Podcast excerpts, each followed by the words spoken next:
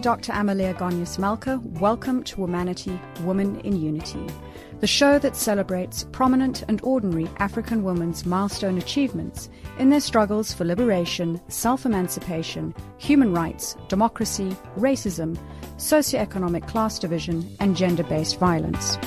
Joining us on the line today from South Africa is Dr. Shirley Zinn, whose career has spanned academic, corporate, and public sector roles. Some of her former positions include Group Head of Human Resources at Woolworths Holdings Limited, Head of Human Resources of Standard Bank South Africa, General Manager for Human Resources at the South African Revenue Service.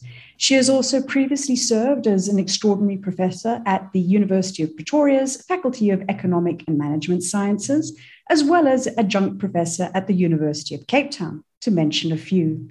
In addition, she's received numerous accolades like the World Human Resources Congress for Excellence in Global HR Leadership, Africa's Most Influential Woman in Business and Government in the SME sector by CEO Global. Welcome to the show. Thank you so much for having me. Looking at your profile, it reminds me of a wonderful leadership quote by Harry Firestone. The growth and development of people is the highest calling of leadership. Your leadership roles have been geared around human resources and cultivating talent for organizations. Please, can you walk us through some of the key milestones in your journey so far? Well, thank you so much, Marie, for having me, and a warm welcome to your listeners. Maybe I'll just roll back a little bit and talk about how it all came about. But I do believe that just to your point about leadership roles are geared around unlocking and unleashing talent and potential in people is really the biggest purpose I can say for me in the work that I do. And it's not coincidental that is the case. I grew up on the Cape Flats here in the Western Cape. As we know, the Cape Flats is a spatial arrangement set up by the apartheid government to create divisions amongst racial lines.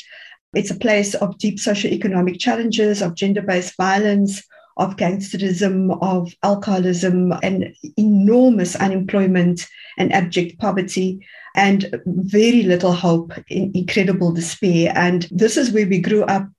But somehow in all of that, my parents didn't finish their high school themselves, but they understood the importance of education, and that somehow education would be our liberation, and continue to encourage us to learn and to study, whether it be formally or informally. And my dad used to sit us down from a very, very early age and used to say, please do not get sucked into this place. Please find a way to make something of yourself and move yourself from this place. And I said to him eventually, what is it really that you would like us to achieve? And he said, please just pass your matric, just get your high school certificate, and then you can get a proper job and you can take care of yourself. And my mother, on the flip side, was more about, my father was more about vision, although he didn't use fancy words like that. My mom was more about values. And I was going to come to realize that vision, values, and purpose is such an important part of one's narrative ultimately. And my mom used to talk about respect for other people. She used to talk about humility, but not a humility that is defined as you're being weak, because sometimes humility is viewed, if you're too humble, people think, well, now we can walk all over you. But it's a humility that enables you to question your assumptions, to listen to other people's ideas, to get up when you're down, to apologize when you're wrong. And it's that kind of humility that she was talking about. And she talked about the necessity for hard work combined with excellence. She talked about you've got to do what you do to the very best of your ability, whatever it is that you do. You don't have to be perfect, because I think that's the other trap we fall into very quickly. And so just do what you can do to the best of your ability on a given day. And then perhaps one final message I think that was important for me and has carried me through, especially this last 18 to 20 odd months, is around the importance of kindness and generosity of spirit and service to humanity and our humanness, and that we shouldn't lose all of that in the hustle and bustle of life. And so for me, those were the key messages which have influenced and shaped my thinking for many, many years. And so, you know, my sister and I went to a primary school up the road, and it became very dangerous to walk that road. And we stayed with my grandmother on the other side of the school. You know, the extended family and the support structures are so important as well. And I think that's a very big thing for us to reflect on as well. We live in a world now of remote work, hybrid work, extended hours, enormous pressure, and how much it has to be valued when you have people around you, whether it be family or just neighbors, that we're creating a world that is supportive of our children, and children can be in safe places and learn and grow and thrive, especially girls. My grandmother, as tough as she was the one that instilled in us, you know, the whole notion of being disciplined and creating order out of confusion and arriving on time. And so that was kind of the formative years. I think those are such important elements of what it means to actually try and be resilient and deal with the curveballs of life, deal with tragedy. And I'm happy to talk more about this as we go on, and how we unlock that potential within people. And just one last little snip, when we went to high school, and I finally got to matric in 1979, I had two teachers who actually sat me down and said to me, you know what, you're not the brightest pea in the pod here. We know you're working hard, but you're not kind of smashing the lights out. You're not the big A student. But we believe that you have the potential to do so much more than you think is imaginable. And I was blown off my chair, because the first part of the sentence was, okay, so what are we saying? And the second part of the sentence was, wow, they actually think that I have potential. And so I said, what do you mean? And they said, we would like you to go home and have a conversation about university to your parents, and have that conversation tonight, and come back tomorrow. If they said yes, we're going to help you to fill in your forms and apply for a bursary. And we believe that this is something that you can do. That is where the true unlocking of potential came from, those two teachers. And this is the power of education, to give hope, to plant the seed, to say to someone that you have talent, you have magic, you can do this, and we're here to support you. Thinking about all of those different dynamics, I loved what you said in terms of your mom providing some of the aspects of values, your grandmother contributing again to looking at different components of values, your dad having the element of vision. And when you look at all of those elements together, it reminds me of Simon Sinek's Golden Circle in terms of being purpose-driven. And although we may not all have the words or the fancy terms to get to that point, that's the essence, and that's the directive. And when you've got that strong support structure and people who believe in you, like you mentioned with your teachers, that just gives you this boost, I think, and almost an anchor as well, to know that what you're doing is right. I believe that as men and women in this world, where we believe in the values of fairness and of transparency and of optimism and wanting to build a better world, if not for ourselves and for our children into the future, that we need to harness our collective energy and get behind a single vision and a shared set of goals that says we want to leave this world a better place. And we have many challenges around gender and race and socioeconomic challenges and the difficulties that come with that. But I think that if we choose to live our lives with meaning and purpose and truly want to make a difference to this world, we can work through the conflict. We can work through the, you know, through the remnants of apartheid and what, you know, how it manifests in workplaces, in our communities, in our societies. And we can find a way to break down those barriers. And as Nelson Mandela says, you know, it always seems impossible till it's done. And find our core reason for being and care for each other more and be more diligent. And I remember, and whenever I use the word care, I like to think about, or it takes me to a time when I was on the executive committee of one of the banks. And you talk about care and you talk about, you know, love in a boardroom for people. It's like, we are a business, Shirley. We are this soft and fluffy stuff doesn't belong here. But I think that all the research that is coming out is beginning to show that organizations that care about their people, people being staff, customers, stakeholders, communities, regulators, shareholders, whoever it is that is in your circle of relationships. If you've got a duty of care, if you are diligent in managing your relationships, if you are respectful to people, you can truly do amazing things together. And I think that while our legacy or our history has been a very tough one, I think there's so much opportunity because there's so much work to be done for us to deal with things like underrepresentation of women in the workplace or on boards or in decision-making positions, because we can join hands with men who believe in fairness and in equity and in a better world that don't want to see their own children, their own girls in the same predicament in the next 20 years from now, and just infuse some of that thinking into the strategies, into the policies, into the structures, into the framework, into career development, into everything that we do. We still have the opportunity to do so much more. And today, I just hope that through this conversation, we can encourage people who are able to influence this to step up even further and to lift the agenda and take it to the next level. Hi, I'm Zonke Dikana, a South African Afro-soul musician, songwriter, and producer. You are listening to Womanity, Women in Unity on Channel Africa, the voice of the African Renaissance. Today, we're talking to Dr. Shirley Zinn, who serves as a non-executive director on several corporate boards with a focus on strategic HR, business leadership, transformation, and women's development. We would love to receive your comments on Twitter at Womanity Talk.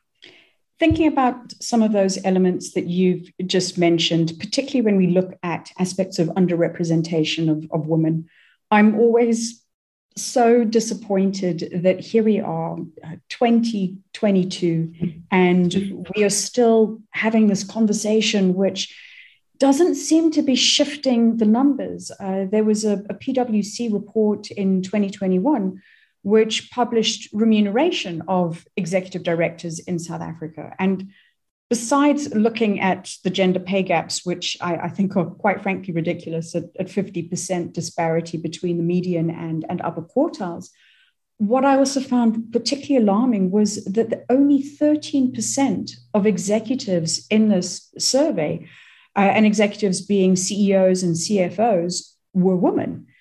Given your human resource experience, what are some of your, let's say, expectations and experiences of how we can get more women into decision-making positions? Oh, that's a very profound question. And I can, only just share some of my personal, journey in trying to respond to that, because I think the research is very clear and there's a whole body of research beginning to evolve and emerge around the paucity of women on boards. And I think that we've got to look at from a human resources point of view, the entire kind of value chain, if you like. So from the time we recruit women into junior and entry-level jobs, and then the development and the support for those women and growth of those women into middle management, into senior management roles, the sponsorship of those women, the mentorship of those women, the creating the diversity and inclusion and equity culture that it doesn't squeeze women out. And my own personal story here is just to really make it, seriously real. I have had an amazing career through most of my corporate life. All of my qualifications are in education, human resources, and everything I know about it, I've learned without any qualification. Sometimes we can start somewhere, but the journey takes us somewhere else. So the Education Foundation was a very important part of moving into human resource management and understanding a bit of psychology and human development and what makes people thrive and what makes people grow, and then infusing that into thinking about diversity and inclusion and career development for women and doing that deliberately, not just ticking boxes and saying, okay, we'll get the numbers right. But then there's the revolving door and people leave because they've just been given such a horrible experience in the workplace. And there's still a lot of some of the traditional command and control cultures that prevail. And in my career was literally flying. I was at a company called Reckitt Benckiser. I was head of Africa, Middle East. And I'd never imagined that my career could move so wonderfully. And I would have had all these opportunities, often in male-dominated environments. I found that one has to not only be working harder, one has to be well-prepared, well-organized, really present yourself in a compelling way. And it takes a lot of emotional and time and effort and energy to actually to do that. I figured out eventually, in order to win respect from people, I need to present myself in that way. I need to be able to give and take as well and not always be wanting my own way in these meetings. But I think that as we navigated and had some of the tougher conversations about calling it out, when you see this kind of behavior that starts to exclude people, or especially women, micro-bullying or micromanagement, one actually has to call it out, and one has to say that wasn't fair if you believe in the value of fairness. That wasn't respectful. That wasn't unacceptable. And one has actually got to, do that. Otherwise, it doesn't stop. But do you think that part of this and change is, one, I'd say having a person like you occupying these types of positions, because you're a woman, you understand the challenges that women experience, both the positive as well as the negative. And secondly, of being able to drive policy changes within an organization to call out negative behavior and to try to correct cultures into a stream which would be more accommodating. Yeah, so the policy frameworks that follow how we recruit, how we retain, how we create inclusive cultures, how we hold people accountable when they step out of the frame, how we engage so that it's not only a compliance issue, it's about genuine, authentic relationships with people, and understanding that diversity isn't about just gender and race, but it's about innovation, it's about creativity, it's about honoring another person's perspective. I think if we can find a way to bring convergence to all of that and then take and pull that through all our policies, pull that to what organizations are beginning to articulate now is their purpose in the world. There's been a lot of introspection, especially through COVID now, about, what is the purpose of business in society and in the world. So everything from diligence of care to clients and staff to the environment to good governance to calling out corruption, all of those elements now are beginning to converge, and that we are custodians of what the future is, and we cannot be oblivious to that because we want to be profitable, and that's our only purpose in life. And I think, before it was all about the business of business is business, but this is morphing and changing at an incredible rate right now. And COVID has been a catalyst in many ways for that. And the same applies to women, I suppose, if you want to use that overlay. But I just wanted to go back quickly to my story on Reckitt Benckiser, because I think that is where a very important pivotal move in my own life, where I became to realize how important this is. So we came back from Boston, we came back to Cape Town, we moved to Pretoria because I landed a job in the Department of Public Service Administration. And then at some point we moved to Morningside in Sandton because of the job at Reckitt Benckiser. But what happened to me was, we used to come up and down to Cape Town for Christmas holidays, etc. I gave birth to our only child, our only son, Jamie, in the middle of my doctorate at Harvard, which is another story within the story. And we brought him home. At the same time, I brought the doctorate home. I brought this little baby home. And, life was just amazing. And And then my career took off, and you know, trying to keep all of these things together as women is another thing that we often, you know, beat ourselves up about. How we good mothers, how we good partners, and how do we continue to be growing and taking on the bigger jobs at work, and should we or shouldn't we, and the self-doubt and all of those things that comes with it. But long story short, on the 3rd of January 2003, to be exact, we lost Jamie in a terrible car accident. And I'm very fortunate to have lived through that, because they thought in the first 24 hours I might not make it because of the injuries. And Kevin, my husband, who was driving the car, somebody hit us from behind. He had very severe injuries as well, but he had to call the paramedics. He had to see to Jamie, who had passed away on the scene. He had to get me to the hospital. It was the most devastating moment of our lives. And of course, during this period now, I still have a build up to that day. And it's just, you know, it was a terrible time, and a devastating time, I think, you know, for many of us. So I just want to hold up people as well who have lost loved ones during this time, because this is our reality, and that we are vulnerable as human beings.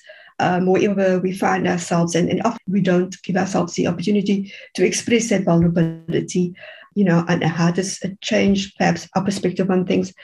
And so when this happened, I didn't even think I was going to come back. I lost my confidence. I had a long healing process to go through. I had to stop working at Reckitt Benckiser because it took me a very long time. And although they didn't want me to leave, they said to me, just take your leave and come back when you're healthy. And there were flowers and great wishes from everyone. And there was so much kindness and generosity and reaching out. And I think what happened to me during that time was a shift that said, if I ever have to go back to corporates, I want every corporate to care about its people in this way. And I didn't think I was ever going to go back. So I started Shirley Zinn Consulting, and I did a little bit of client work and projects. And eventually, some search firm came along and said, the South African Revenue Services is looking for a head of HR. Would you want to show up for the interview? And I said, no, I couldn't do that. But eventually, through much persuasion, I went. And this is where I was able to rebuild my strength, but literally having to harness my intellectual capability, my emotional capability, my social capability, and perhaps my spiritual anchors, whatever that might mean. It all had to come together to get me to lift myself up, get the help I need, and find a way to move forward. And I'm telling you this because we were talking about earlier about the, you know, the whole value chain of somebody, especially women, applying for a job at the entry level and working away through an organization or multiple organizations, and the journeys that we have to go through as women in workplaces often that do not understand these complexities or appreciate it or care, and quite frankly. So I think that a lot of what we're seeing to go back to your original question about, you know, what can we do to ensure that we get more women on boards? It's when I'm able to sit in a boardroom myself, which I've been very fortunate to, you know, serve on 5 listed boards all at the same time now, to say that we have to make sure that in every opportunity we get, we are having a common conversation, not about we need to get the numbers, but about the richness, the depth, the opportunity to do what is right. Thank you for sharing your story. And I'm sorry it was so devastating. Listening to you, it also made me realize the authenticity that comes through from you, and the fact that as a whole person, a real person living in this world, these are unfortunately the realities that we experience. And taking into consideration the last 24 odd months of the COVID pandemic, these are things that people experience, and we cannot divorce the person from the position. We are whole people, and these are elements that we encounter on a daily basis. That's where I think that word that you use, care, comes through so strongly. So thank you for sharing your story on that and giving us such a reality check. Hi, I'm Zonke Dikana, a South African Afro soul musician, songwriter, and producer. You are listening to Womanity, Women in Unity, on Channel Africa, the voice of the African Renaissance. Today, we're talking to Dr. Shirley Zinn, who serves as a non-executive director on several corporate boards with a focus on strategic HR, business leadership, transformation, and women's development. We would love to receive your comments on Twitter at Womanity Talk. Dr. Zinn, we've been talking about aspects of women in the workplace, naturally because of us having this gender-based show.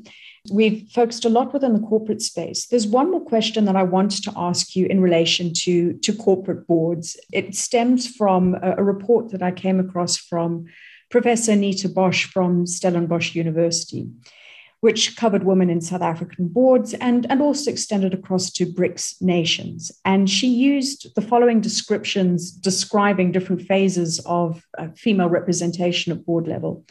The first one was one woman on board is the invisibility phase. Two women on a board, the conspiracy phase. Three women on a board, critical mass. What are your views about these phases?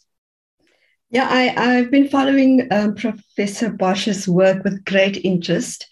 And I do believe that what she's saying is true, because I've been there in many ways. I have often been an only woman on an executive committee when I was an executive. And now I can often find myself as being the one woman on the board. And there is the invisibility phase, and it's incredible hard work to kind of be visible and be heard. I must say the boards that I've been serving on, they have really worked to get, to the critical mass stage. You can't just have one and then or two and think you can tick the box, because you do not get a balanced dynamic going in a conversation when you only have out of 10 people one or two from that is differently gendered, if you like. So so I think that is a huge challenge, and I think representativity now. I mean, we're focusing on gender, but it's across LGBTQI plus. It's around age. It's around millennials. It's around depth of experience and skills and all sorts of different perspectives and lenses that people bring into a meeting. But the fact is that there are some boards with zero women on them, and that just has to be completely unacceptable. In a world where we have all these regulations, legislations, we don't necessarily have quotas as they have in other countries, like Norway and others, where they have actually said 50% and we'll get there, and if we don't, these are the consequences. So we made it voluntary here for, you put forward your targets and you report on how you're progressing against your targets every year. For example, if you're listed on the JSE, for example, or otherwise it's government and BEE and all of those disclosures that you have to make. So the unfortunate reality is that there are a lot of organizations still in the zero space. And we need to figure out, what special sanction needs to go into that, because they slip through the report every year, and because they see that, there are no real consequences and nothing happens. And there's so much focus on some of the other elements. There needs to be some groundswell around that. And then I think, where there's one or two, we need to be saying we need to see one or two more when a vacancy emerges. You have to be properly focused on making sure that you are going to choose a woman for your next vacancy. And then there's always the story of, but we can't find them, and then you also have the virtuous circle of you start to choose people, the same people, and then people start to have conflicts of interest, because now we're on this board, we're on that board, and they're doing things together, and then it's not optimal, so it doesn't work. And I think the important thing is also the networks, and not networks just for the sake of, I know somebody's going to help me to get onto a board. It's real, genuine relationships with people who already care about your progress, and you care about theirs as well. So it was being on professional bodies, having your voice heard, not just being a passive member, but being active in your work and in your profession. Joining in initiatives like Business Engage. I'm serving on that particular board as well, so I'm not pushing it, but I'm saying that they represent what was called the 30% Club, where there was a worldwide movement from both men and women in the C-suite to say, we will move towards 30%. We're now saying we want to move. We must get at least to 50% now, okay? But the concept was there, but you know, equality and representation. And then I'm on the International Women's Federation of South Africa, for example, and other bodies like BWA and organizations like this, where we can strategize, where we can get together, where we can sponsor, mentor, and support, and give up our time to grow others, not just women helping women, but men helping men and women to understand the role of women in society, in businesses, in the economy. I think those are some of the things that we have to do. And now is probably the very best time to start to address these questions in a very significant way and going beyond the theory to the practice, and a call to action that says, let's try and be more inclusive. Let's look at all the possibilities of women. And then there are lots of incubators and women in the pipeline. The problem with that often can be is you're always in training and you never get the opportunity. And all of us have to be given the opportunity, because all of us had to start somewhere with something. So I think we have to stop this narrative about we can't find people, and we need to broaden our horizons. And we need to go out there and give the opportunity to younger women, especially coming through the ranks. Thank you for all of those statements, and also about the bodies, organizations that are out there and doing the work to try to build a more inclusive society, to try to mentor, coach, and sponsor women so that they get access to these opportunities. Because you're right, if you don't have access to an opportunity, one will never know how you can deliver, how you can perform, but the evidence comes through when you're presented with that opportunity and are able to deliver on it. We are unfortunately coming towards the end of the show. I know that in our conversation earlier, you spoke about some of the value elements from your mom, the vision elements from your dad, and those for me have constituted as areas that are factors to your success. But to just elaborate on that point, please, can you tell us about some of the factors that you consider to have contributed towards your success? I think that I was very fortunate to have parents who were not financially, capable, but who had a vision around, education would liberate you somehow. So continue to learn. I think that was a big message. Now, I quite literally took that to heart. I'm not advocating that everybody goes and does, all these degrees. But what I am saying is that, again, because the world is changing so quickly, a lot of what we learned a few years ago is obsolete.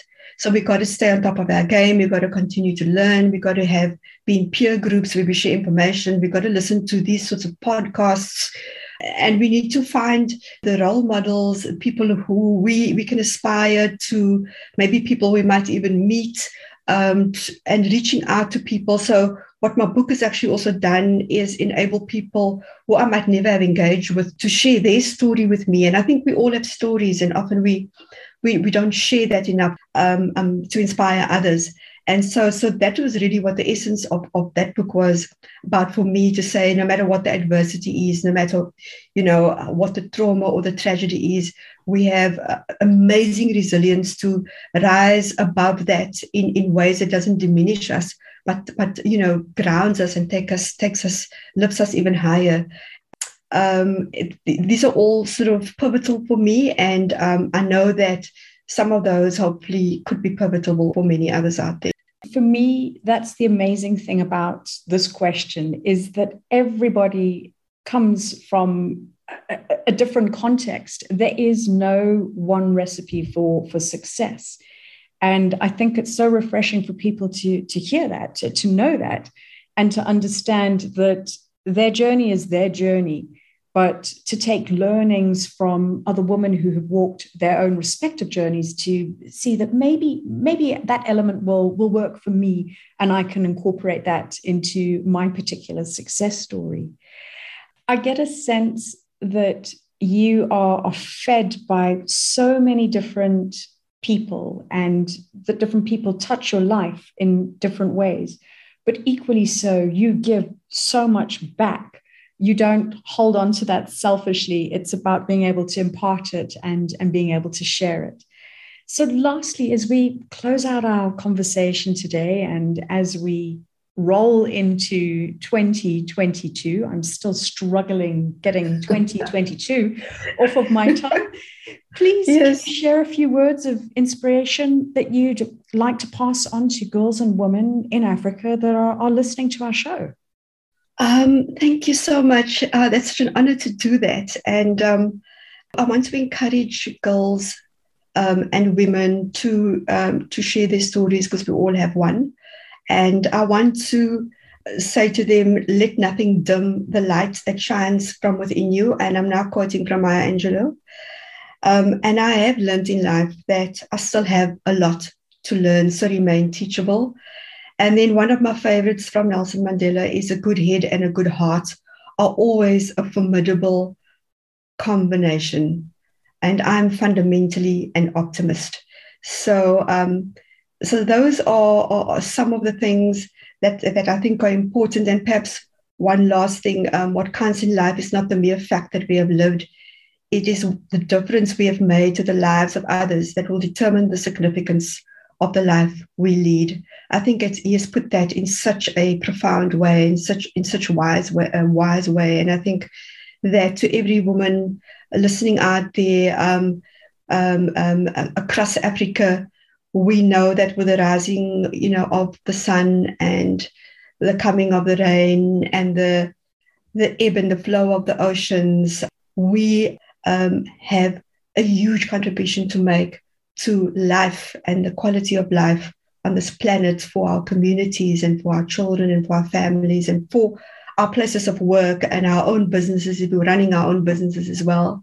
And that I just want to wish them a wonderful 2022, one that is safe, one that is peaceful, one that is deeply fulfilling, and one that is incredibly prosperous, not just in a material way, but in a deep spiritual way. So thank you very much for allowing me to give that message from our heart to yours. Thank you for sharing that special message, as well as for sharing your conversation and your story with us on the show today. It's been a pleasure to host you. Thank you so much, Melia, and wishing you the very best too. Happy New Year. You have been listening to Womanity, Women in Unity on Channel Africa, The African Perspective. And we have been talking to Dr. Shirley Zinn, who serves as a non-executive director on several corporate boards with a focus on strategic HR, business leadership, transformation, and women's development. Happy New Year.